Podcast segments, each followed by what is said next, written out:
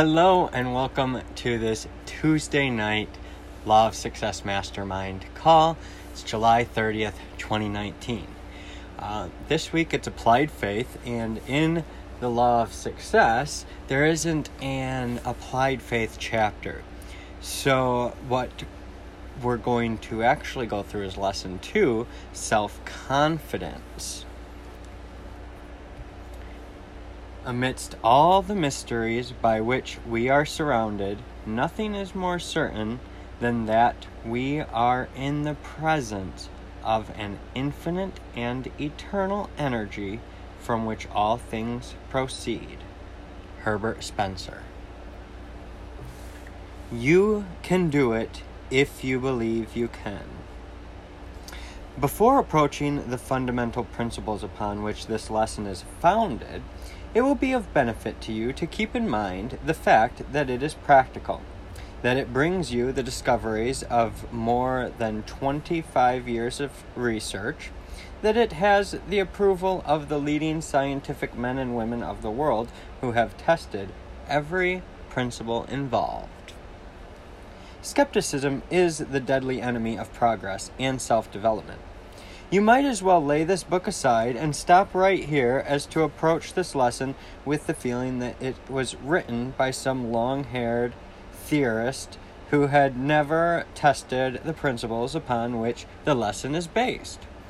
Surely this is no age for the skeptic, because it is an age in which we have seen more of nature's laws uncovered and harnessed than had been discovered in all past history of the human race. Within three decades, we have witnessed the mastery of the air, we have explored the ocean, we have all but annihilated distances on the earth. We have harnessed the lightning and made it turn the wheels of industry. We have even made blades of grass grow where but one grew before. We have made seven blades of grass grow where but one grew before. We have instantaneous communication between the nations of the world. Truly, this is an age of illumination and unfoldment, but we have as yet barely scratched the surface of knowledge.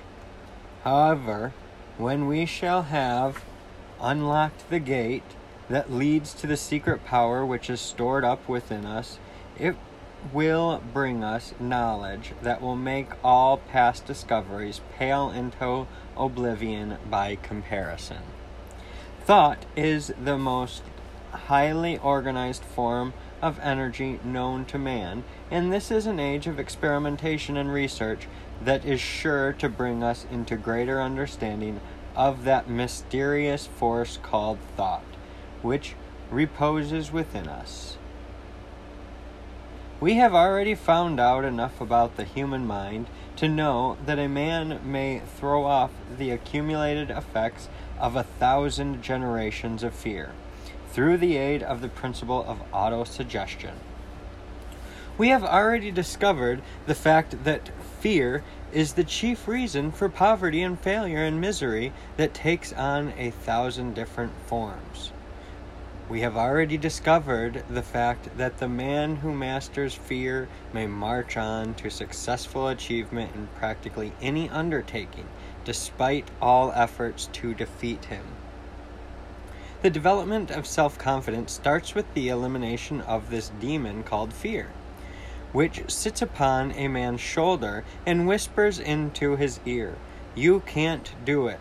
You are afraid to try. You are afraid of public opinion. You are afraid that you will fail. You are afraid you will not have you will have not the ability. The fear demon is getting into close quarters. Science has found a deadly weapon with which to put it to flight, and this lesson on self confidence has brought you this weapon for use in your battle with the world old enemy of progress fear. The six basic fears of mankind. That's the heading. Every person falls heir to the influence of six basic fears. Under these six fears may be listed the lesser fears. The six basic or major fears are here enumerated, and the sources from which they are believed to have grown are described. The six basic fears are the fear of poverty, the fear of old age, the fear of criticism, the fear of loss of love of someone, the fear of ill health, the fear of death. Study the list. Then take inventory of your own fears and ascertain under which of the six headings you can classify them. Every human being who has reached the age of understanding is bound down to some extent by one or more of these six basic fears. As the first step in the elimination of these six evils, let us examine the sources from whence we inherited them physical and social heredity. All that man is, both physically and mentally, he came by through two forms of heredity. One is known as physical heredity, and the other is called social heredity. Through the law of physical heredity, man has slowly evolved from the amoeba, a single celled animal form, through stages of development corresponding to all the known animal forms now on this earth, including those which are known to have existed but which are now extinct.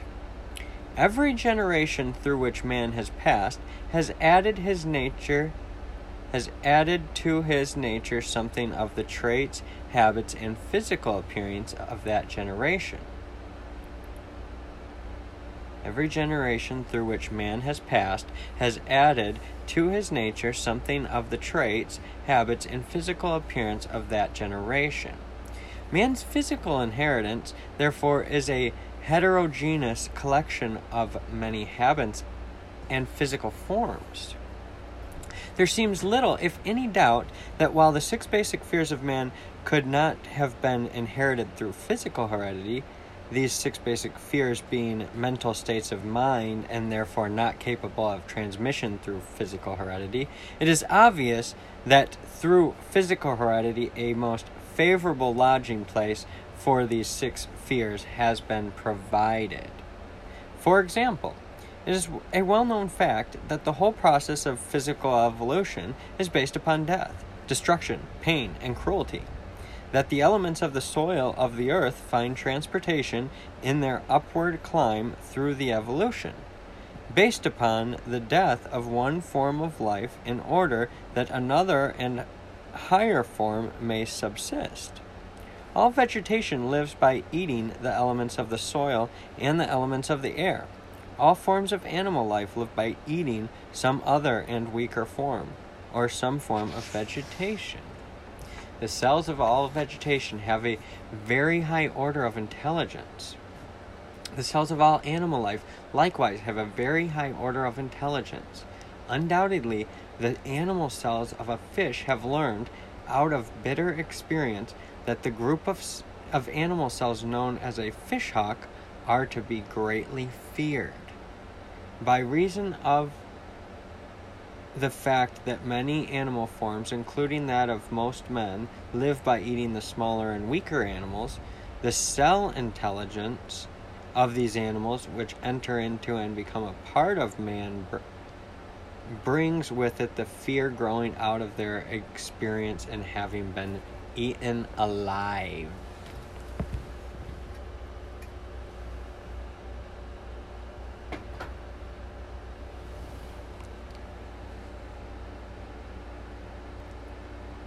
Wow. This theory may seem to be far fetched, and in fact, it may not be true. But it is at least a logical theory if it is nothing more. The author makes no particular point of this theory, nor does he insist that it accounts for any of the six basic fears. There is another and a much better explanation of the source of these fears, which we will proceed to examine beginning with a description of social heredity. By far, the most important part of man's makeup comes to him through the law of social heredity. This term, having reference to the methods by which one generation imposes upon the minds of the generation under its immediate control the superstitions, beliefs, legends, and ideas which it in turn inherited from the generation preceding.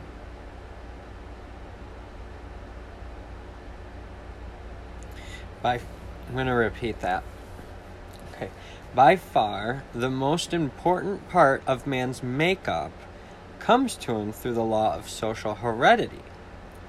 This term, having reference to the methods by which one generation imposes upon the minds of the generation under its immediate control, the superstitions, beliefs, legends, and ideas which it in turn inherited from the generation preceding. That's powerful.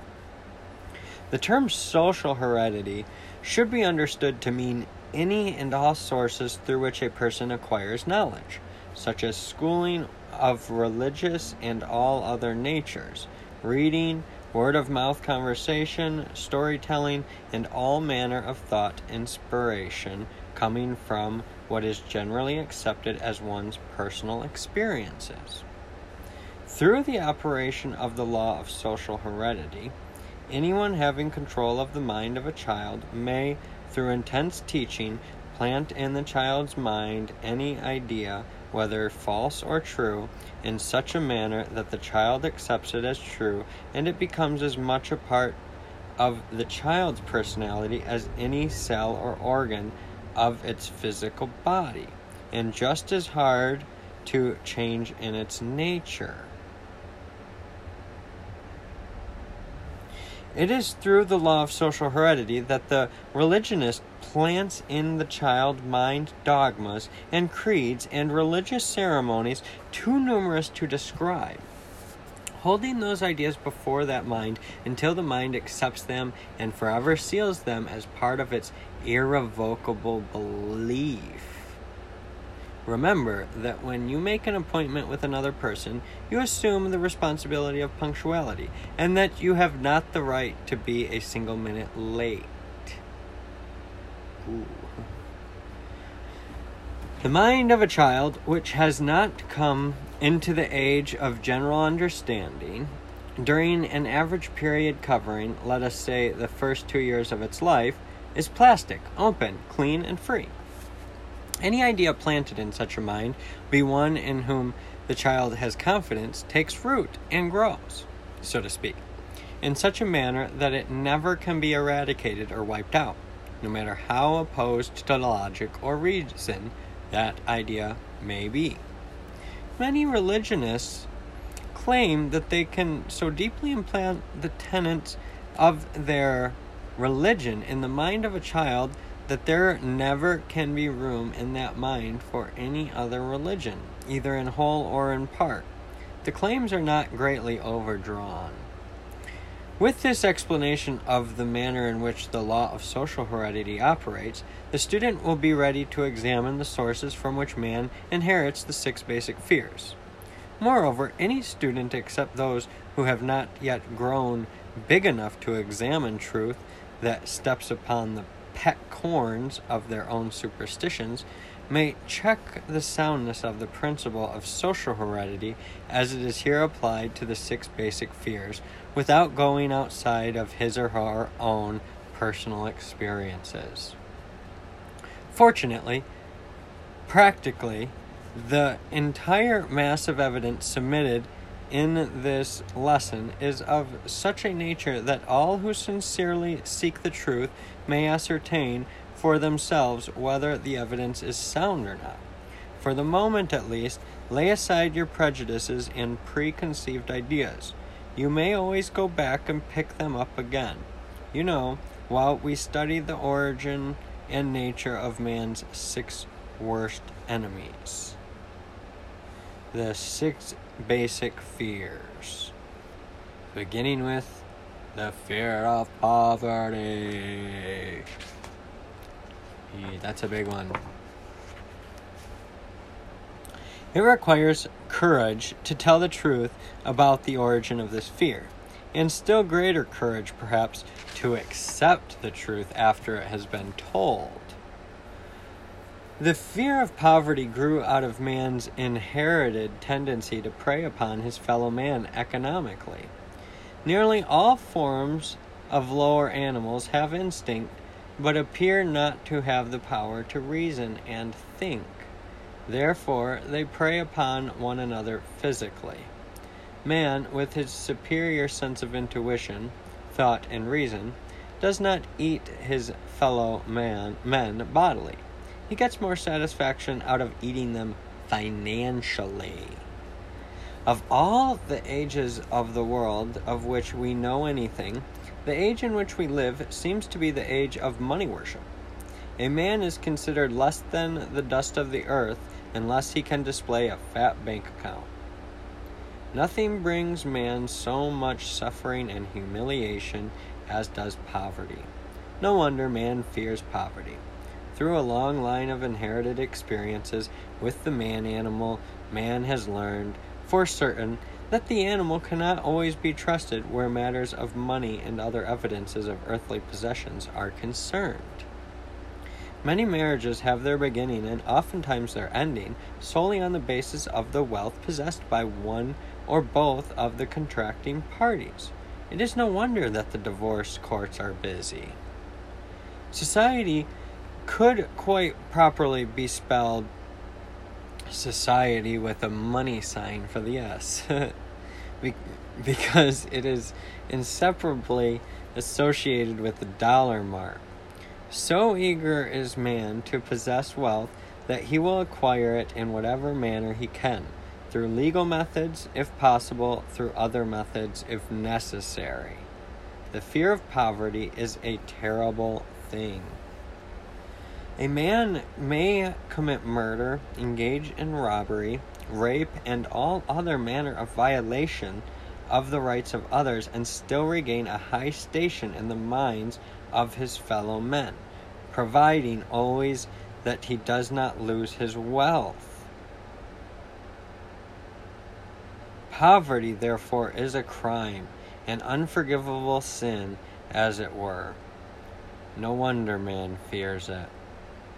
You know, it's wild because, you know, this was written in 1928, and now we see in 2019 where wealthy men have gotten away with really awful things for a lot of years and are just now be, being brought to justice. It's insane.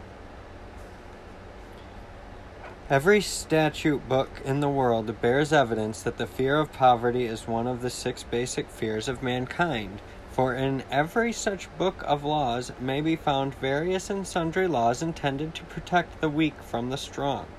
To spend time trying to prove either that the fear of poverty is one of man's inherited fears, or that this fear has its origin in man's nature to cheat his fellow man, would be similar to trying to prove that three times two are six. Obviously, no man would ever fear poverty if he had any grounds for trusting his fellow man men. For there is food and shelter and raiment and luxury of every nature sufficient for the needs of every person on earth. And all these blessings would be enjoyed by every other person, every person except for the skin the swinish, except for the swinish habit that man has of trying to pull all the other swine out of the trough, even after he has all and more than he needs. The second of the six basic fears with which man is bound is the fear of old age. In the main, this fear grows out of two sources. First, the thought that old age may bring with it poverty. Secondly, and by far the most common source of origin, from false and cruel sectarian teachings, which have been so well mixed with fire and brimstone and with purgatories and other bogies that human beings have learned to fear old age because it meant the approach of another and possibly a much more horrible world than this one, which is known to be bad enough. In the basic fear of old age, man has two very sound reasons for his apprehension. The one growing out of distrust of his fellow men, who may seize whatever worldly goods he may possess, and the other arising from the terrible pictures of the world to come, which were deeply planted in his mind through the law of social heredity, long before he came into possession of that mind. Is it any wonder that the man fears the approach of old age? The third of the six basic fears is the fear of criticism. Just how man acquired this basic fear, it would be hard,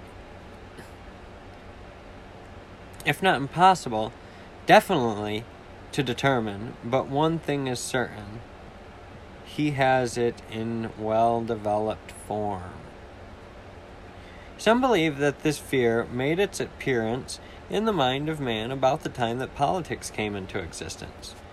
Others believe its source can be traced no further than the first meeting of an organization of females known as a woman's club. Still another school of humorists charge the origin to the contents of the Holy Bible, whose pages abound with some very vitriolic and violent forms of criticism.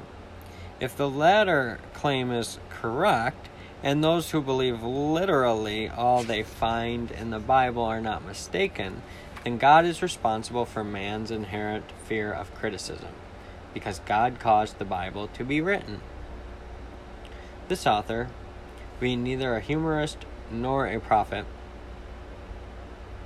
but just as ordinary workaday type of person, is inclined to attribute the basic fear of criticism to the part of man's inherited nature which prompts him not only to take away his fellow man's goods and wares, but to justify his action of criticism of his fellow man's character. But to justify his action by criticism of his fellow man's character. Fear of criticism takes on many different forms the majority of which are petty and trivial in nature, even to the extent of being childish in the extreme. Bald headed men, for example, are bald for no other reason than their fear of criticism. Heads become bald because of the protection of the hats. Because of the protection of hats and tight fitting bands which cut off the circulation to the roots of the hair. Men wear hats not because they actually need them for their sake of comfort, but mainly because everybody's doing it. And the individual falls in line and does it also, lest some other individual criticize him. Women seldom have bald heads, or even thin hair, because they wear hats that are loose, the only purpose of which is to make an appearance. But it must not be imagined that women are free from the fear of criticism associated with hats. If any woman claims to be superior to man with reference to this fear, ask her to walk down the street wearing a hat that is one or two seasons out of style. The makers of all manner of clothing have not been slow to capitalize this basic fear of criticism with which all mankind is cursed. Every season, it will be observed, the styles in many articles of wearing apparel change. Who establishes the styles? Certainly not the purchaser of clothes, but the manufacturer of clothes. Why does the change why does he change the styles so often? Obviously, this change is made so that the manufacturer can sell more clothes. In every soul there has been deposited the seed of a great future. But that seed will never germinate, much less grow to maturity, except through the rendering of useful service. For the same reason, the manufacturers of automobiles, with a few rare and very sensible exceptions, change styles every season. For the same reason, the manufacturers of automobiles change styles every season, with a few rare and very sensible exceptions. Kind of like Tesla? The manufacturer of clothing knows how the man animal fears to wear a garment which is one season out of step with that which they are all wearing now. Is this not true? Does not your own experience back it up? We have been describing the manner in which people behave under the influence of the fear of criticism as it applies to the small and petty things of life. Let us now examine human behavior under this fear when it affects people in connection with the more important matters connected with human intercourse. Take, for example, practically any person who has reached the age of mental maturity from 35 to 45 years of age as a general average, and if you could read his or her mind, you would find in that mind a very decided disbelief of and rebellion against most of the fables taught by the majority of the religionists.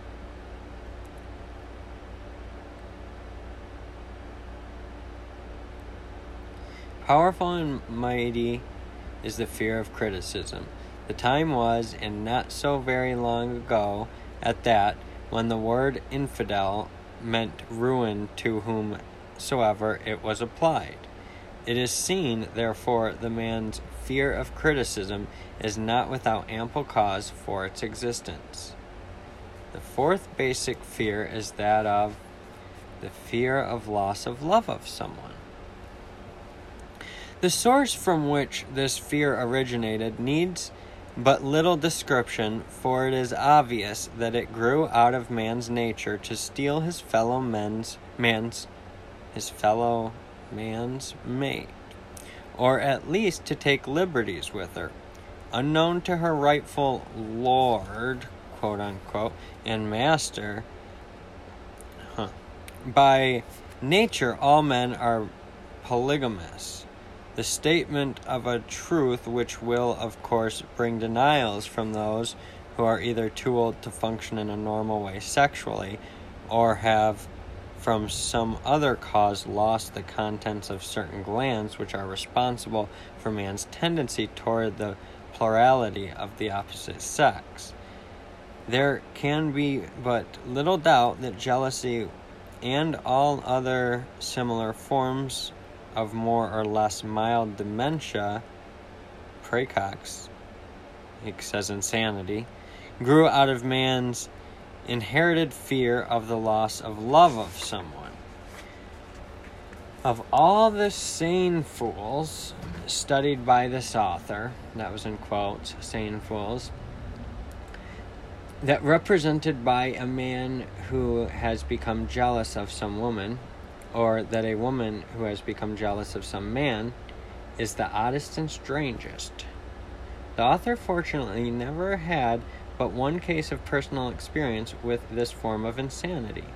But from the experience he learned enough to justify him in stating that the fear of the loss of love of someone is one of the most painful, if not in fact the most painful, of all the six basic fears.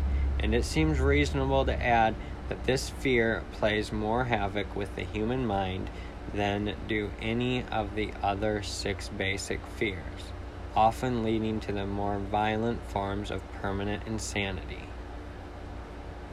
Yeah, it literally wound me up in the psych ward multiple times. After my grandpa died, my grandma died, um, among other things, it it causes trauma. It's a major trauma, and I can see why it's described in this way.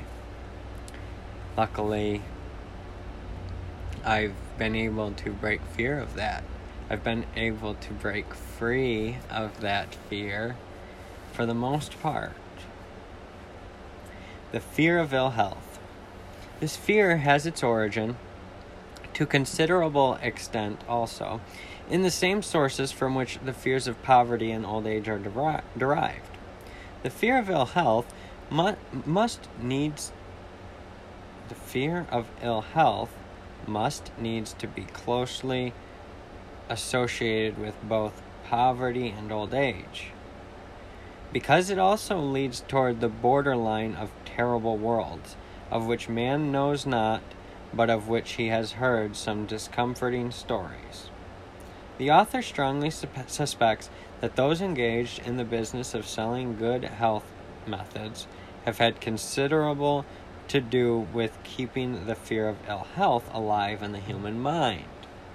For longer than the record of the human race can be relied upon, the world has known of various and sundry forms of therapy and health purveyors.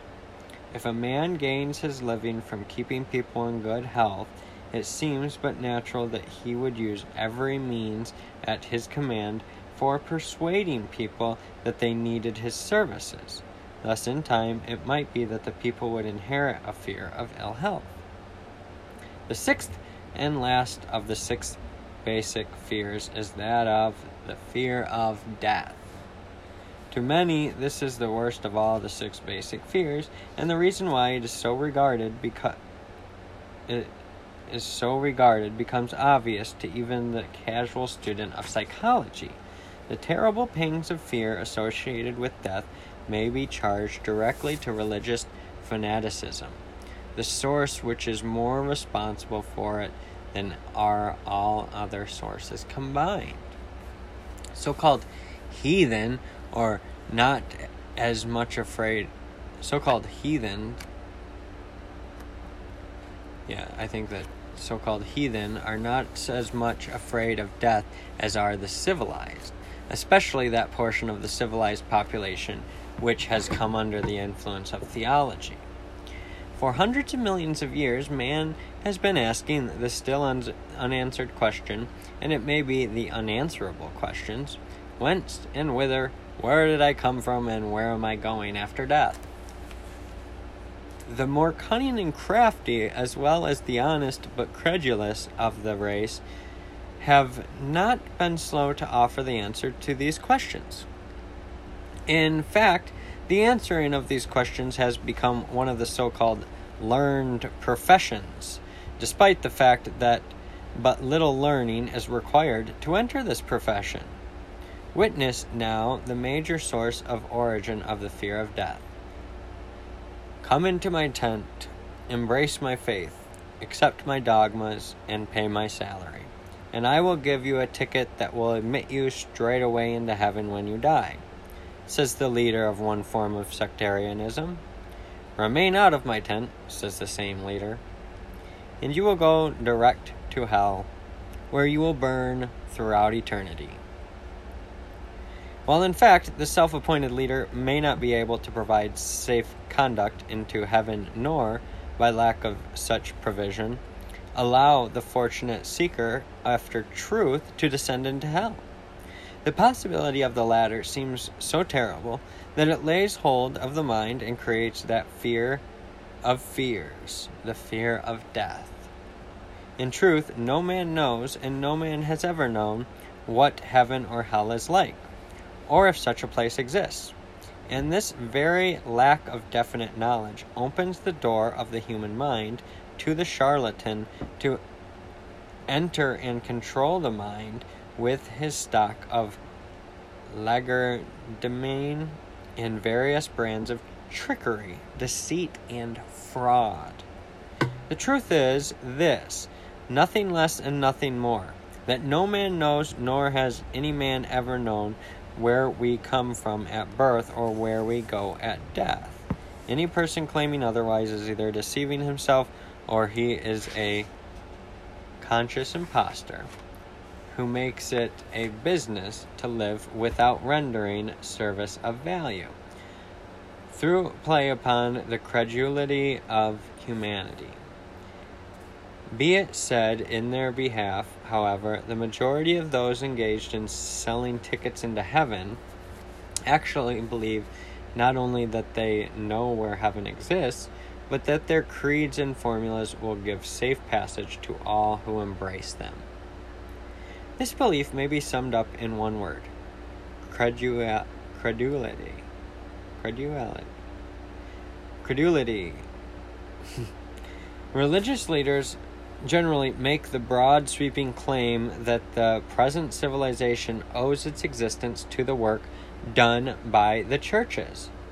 This author, so far as he is personally concerned, is willing to grant their claims to be correct, if at the same time he be permitted to add that even if this claim be true, the theologians haven't a great deal of which to brag. But it is not, cannot be true that civilization has grown out of the efforts of the organized churches and creeds, if by the term civilization is meant the uncovering of the natural laws and the many inventions to which the world is the present heir. If the theologians wish to claim that part of civilization which has to do with man's conduct toward his fellow man, they are perfectly welcome to it, as far as this author is concerned. But on the other hand, if they presume to gobble up the credit for all the scientific discovery of mankind, the author begs leave to uh, offer vigorous protest. It is hardly sufficient to state that social heredity is the method through which man gathers all knowledge that reaches him through the five senses. It is more to the point to state how social heredity works in as many different applications as will give the student a comprehensive understanding of that law. Let us begin with some of the lower forms of animal life and examine the manner in which they are affected by the law of social heredity. Shortly after this author began to examine the major sources from which men gather the knowledge which makes them what they are, some 30 odd years ago he discovered the nest of a ruffed grouse. The nest was so located that the mother bird could be seen from a considerable distance when she was on the nest. With the aid of a pair of field glasses, the bird was closely watched until the young birds were hatched out. It happened that the regular daily observation was made but a few hours after the young birds came out of the shell. Desiring to know what would happen, the author approached the nest. The mother remained nearby until the intruder was within ten or twelve feet of her. Then she disarranged her feathers, stretched one wing over her leg and went hobbling away, making a pretense of being crippled. Being somewhat familiar with the tricks of mother birds, the author did not follow, but instead went to the nest to take a look at the little ones. Without the slightest signs of fear, they turned their eyes towards him, moving their heads first one way and then another. They reached down and picked he reached down and picked one of them up. With no signs of fear, it stood in the palm of his hand. He laid the bird back in the nest and went away to a safe distance to give the mother bird a chance to return. The wait was short. Very soon she began cautiously to edge her way back toward the nest until she was within a few feet of it. When she spread her wings and ran as fast as she could, uttering meanwhile a series of sounds similar to those of a hen when she has found some morsel of food and wishes to call her brood to partake of it. She gathered the little birds around and continued to quiver in a highly excited manner, shaking her wings and ruffling her feathers. One could almost hear her words as she gave the little birds their first lesson in self defense through the law of social heredity. You silly little creatures, you do not know that men, that men are your enemies. Shame on you for allowing that man to pick you up in his hands. It's a wonder he didn't carry you off and eat you alive. The next time you see a man approaching, make yourself scarce. Lie down on the ground, under run under leaves, go anywhere to get out of sight, and remain out of sight until the enemy is well on his way. You are fortunate if you have learned the difference between temporary defeat and failure. More fortunate still if you have learned the truth that the very seed of success is dormant in every defeat that you experience. The little birds stood around and listened to the lecture with intense interest. After the mother bird had quieted down, the author again started to approach the nest. When within twenty feet or so of the guarded household, the mother bird again started to lead him in the other direction by crumpling up her wing and hobbling along as if she were crippled. He looked at the nest, but the glance was in vain. The little birds were nowhere to be found. They had learned rapidly to avoid their natural enemy. thanks to their natural instinct. Again, the author retreated, awaited until the mother bird resem- reassembled her household, then came out to visit them, but with similar results. When he approached the spot where he last saw the mother bird, not the slightest signs of the little fellows were to be found. When a small boy, the author captured a young crow and made a pet of it. The bird became quite well satisfied with his, its domestic surroundings and learned to perform many tricks requiring considerable intelligence. After the bird was big enough to fly, it was permitted to go wherever it pleased. Sometimes it would be gone for many hours, but it always returned home before dark. One day, some wild crows became involved in a fight with an owl in a field near the house where the pet crow lived. As soon as the pet heard the caw caw caw of its wild relatives, it flew up on the top of the house and, with signs of great agitation, walked from one end of the house to the other. Finally, it took wing and flew in the direction of the battle. The author followed to see what would happen. In a few minutes, he came up with the pet it was sitting on the lower branches of a tree, and two wild crows were sitting on a limb just above, chattering and walking back and forth, acting very much in the same fashion that angry parents behave toward their offspring when chastising them.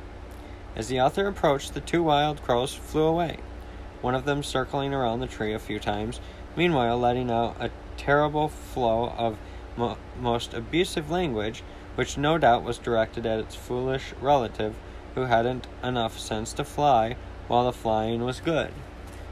The pet was called, but it paid no attention. That evening it returned home, but would not come near the house. It sat on a high limb of an apple tree and talked in crow language for about ten minutes, saying, no doubt, that it had decided to go back to the wild life of its fellows, then flew away and did not return until two days later when it came back and did some more talking in crow language, keeping at a safe distance meanwhile. It then went away and never returned. wow. Social heredity had robbed the author of a fine pet.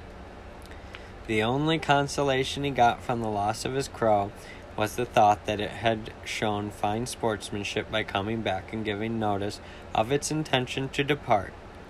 Many farm hands had left the farm without going to the trouble of this formality. It is well known fact it is a well known fact that a fox will prey upon all manner of fowl and small animals with the exception of the skunk. No reason need be stated as to why Mr. Skunk enjoys immunity. A fox may tackle a skunk once, but never twice. For this reason, a skunk hide, when nailed to a chicken roost, will keep. For this reason, a chunk hide, a skunk hide, when nailed to a chicken roost, will keep all but the all but the very young and inexperienced foxes at a safe distance. The odor of a skunk, once experienced, is never forgotten. No other smell even remotely resembles it. It is nowhere recorded that any mother fox ever taught her young how to detect and keep away from the familiar smell of a skunk. But all who are informed on fox lore know that foxes and skunks never seek lodgment in the same cave. But one lesson is sufficient to teach the fox all it cares to know about skunks through the law of social heredity operating via the sense of smell, one lesson serves for an entire lifetime. a bulldog, I mean a bullfrog, can be caught on a fishhook by attaching a small piece of red cloth or any other small red object to the hook and dangling it in front of a frog's nose. That is, Mr. Frog may be caught in this manner provided he is hooked the first time he snaps at the bait. But if he is poorly hooked and makes a getaway, or if he feels the point of the hook when he bites at the bait, but it is not caught, he will never make the same mistake again. The author spent many hours in stealthy attempt to hook a particularly de- uh, desirable specimen which had snapped and missed, before learning that but one lesson in social heredity is enough to teach even a humble croaker that bits of red flannel are things to be let alone. The author owned a very fine male Airedale dog, which caused no end of annoyance by his habit of coming home with a young chicken in his mouth. Each time the chicken was taken away from the dog, and he soundly and he was soundly switched, but to no avail. He continued in his liking for fowl. It is not strange that we fear most that which never happens. It is not is it not strange that we fear most that which never happens? That we destroy our initiative by the fear of defeat when in reality, defeat is a, most useful tonic and should be accepted as such. For the purpose of saving the dog, if possible, and as an experiment with social heredity, this dog was taken to the farm of a neighbor who had a hen and some newly hatched chickens. The hen was placed in the barn and the dog was turned in with her. As soon as everyone was out of sight, the dog slowly edged up toward the hen, sniffed the air in her direction a time or two to make sure she was the kind of meat for which he was looking, then made a dive toward her. Meanwhile, Mrs. Hen had been doing some surveying on her own account, for she met Mr. Dog more than halfway. Moreover, she met him with such a surprise of wings and claws as he had never before experienced. The first round was clearly the hens, but a nice fat bird, reckoned the dog, was not to slip between his paws so easily. Therefore, he backed away a short distance, then charged again. This time, Mrs. Hen lit upon his back, drove her claws into his skin, and made effective use of her sharp bill. Mr. Dog retreated to his corner, looking for all the world as if he were listening for someone to ring the bell and call the fight off until he got his bearings. But Mrs. Hen craved no time for deliberation. She had her adversary on the run and showed that she knew the value of the offensive by keeping him on the run. One could almost understand her words as she flogged the poor Airedale from one corner to another, keeping up a series of rapid fire sounds which for all the world resembled the remonstrations of an angry mother who had been called upon to defend her offspring from an attack by older boys. Airedale was a poor soldier. After running around the barn from corner to corner for about two minutes, he spread himself on the ground as flat as he could and did his best to protect his eyes and his paws with his paws. Mrs. Hen seemed to be making a special attempt to peck out his eyes. The owner of the hen then stepped in and retrieved her, or more accurately stating it, he retrieved the dog, which in no way appeared to meet with the dog's disapproval. Next day, a chicken was placed in the cellar where the dog slept. As soon as he saw the bird, he tucked his tail between his legs and ran for a, a corner. He never again attempted to catch a chicken. One lesson in social heredity, being this via the sense of touch, was sufficient to teach him that while chicken chasing may offer some enjoyment, it is also fraught with much hazard.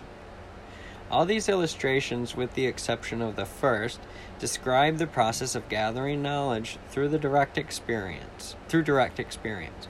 Observe the marked difference between knowledge gathered by direct experience and that which is gathered through the training of the young by the old, as in the case of the ruffed grouse and her young.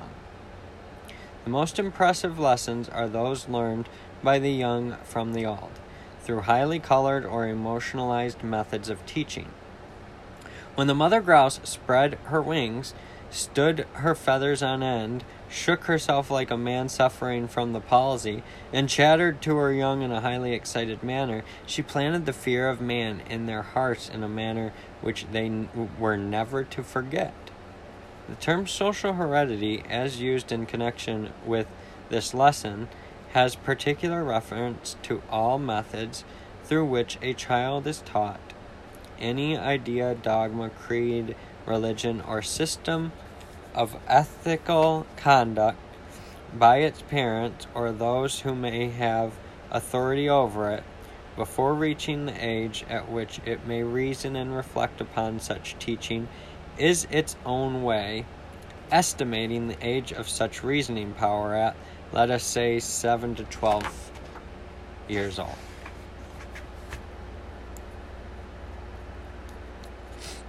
There are myriads of forms of fear, but none are more deadly than the fear of poverty and old age. We drive our bodies as if they were slaves because we are so afraid of poverty that we wish to hoard money for what? Old age! This common form of fear drives us so hard that we overwork our bodies and bring on the very thing we are struggling to avoid. What a tragedy to watch a man drive himself when he begins to arrive along about the 40 year mile post of life. The 40 year mile post of life. The age at which he is just beginning to mature mentally.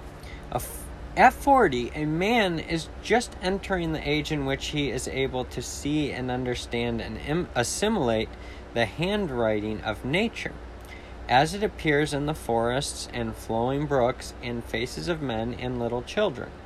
Yet this devil fear drives him so hard that he becomes blinded and lost in the entanglement of a maze of conflicting desires. The principle of organized effort is lost sight of, and instead of laying hold of nature's forces, which are in evidence all around him, and permitted those forces and permitting those forces to carry him to the heights of great achievement, he defies them and they become forces of destruction. Perhaps one of these great forces of nature are more available for man's unfoldment than is the principle of autosuggestion. But ignorance of this force is leading the majority of the human race to apply it so that it acts as a hindrance and not as a help.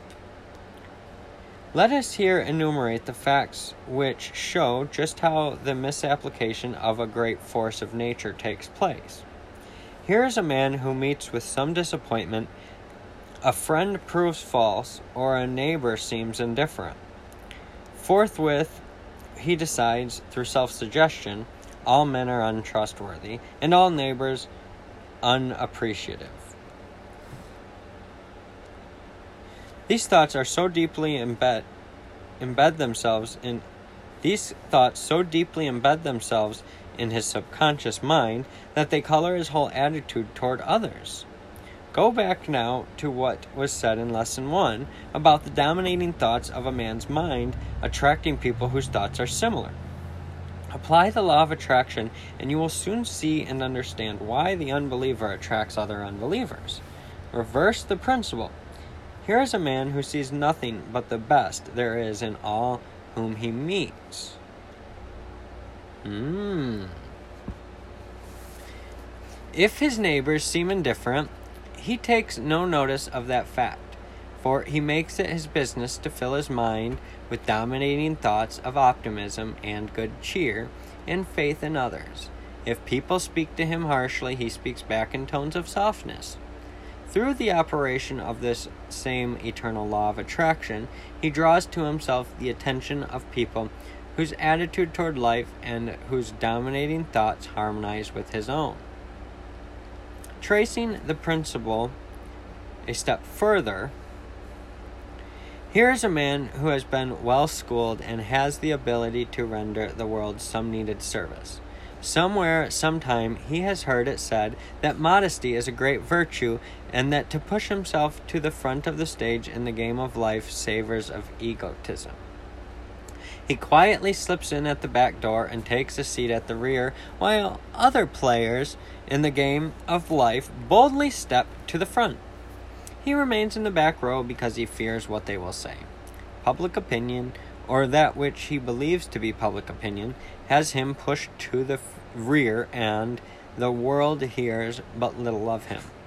His schooling counts for naught because he is afraid to let the world know that he has had it.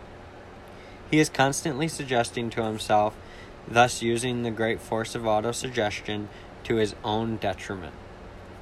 That he should remain in the background lest he be criticized, as if criticism would do him any damage or defeat his purpose. Here is another man. Wait, yeah. Your work and mine are peculiarly, peculiarly akin.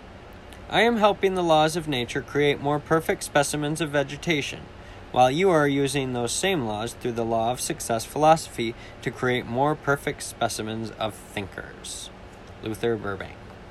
Here's another man who was born of poor parents. First, the four, since the first day that he can remember, he has seen evidence of poverty. He has heard talk of poverty. He has felt the icy hand of poverty on his shoulders, and it has so impressed him that he fixes it in his mind as a curse to which he must submit.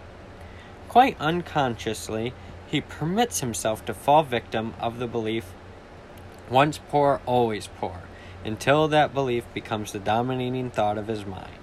He resembles a horse that has been harnessed and broken until it forgets that it has the potential power with which to throw off the harness. Autosuggestion is rapidly relegating him to the back of the stage of life. Finally, he becomes a quitter. Ambition is gone. Opportunity comes his way no longer, or if it does, he has not the vision to see it. He has accepted his fate it is a well established fact that the faculties of the mind, like the limbs of the body, atrophy and wither away if not used. Self confidence is no exception. It develops when used, but disappears if not used. Well, that's all for today. Hopefully, we'll finish up tomorrow. We might have to might not get in get it all done tomorrow. We'll see. We'll try to read fast. But thanks for another episode of the Law of Success Mastermind. That uh, was part one of self confidence. Thank you.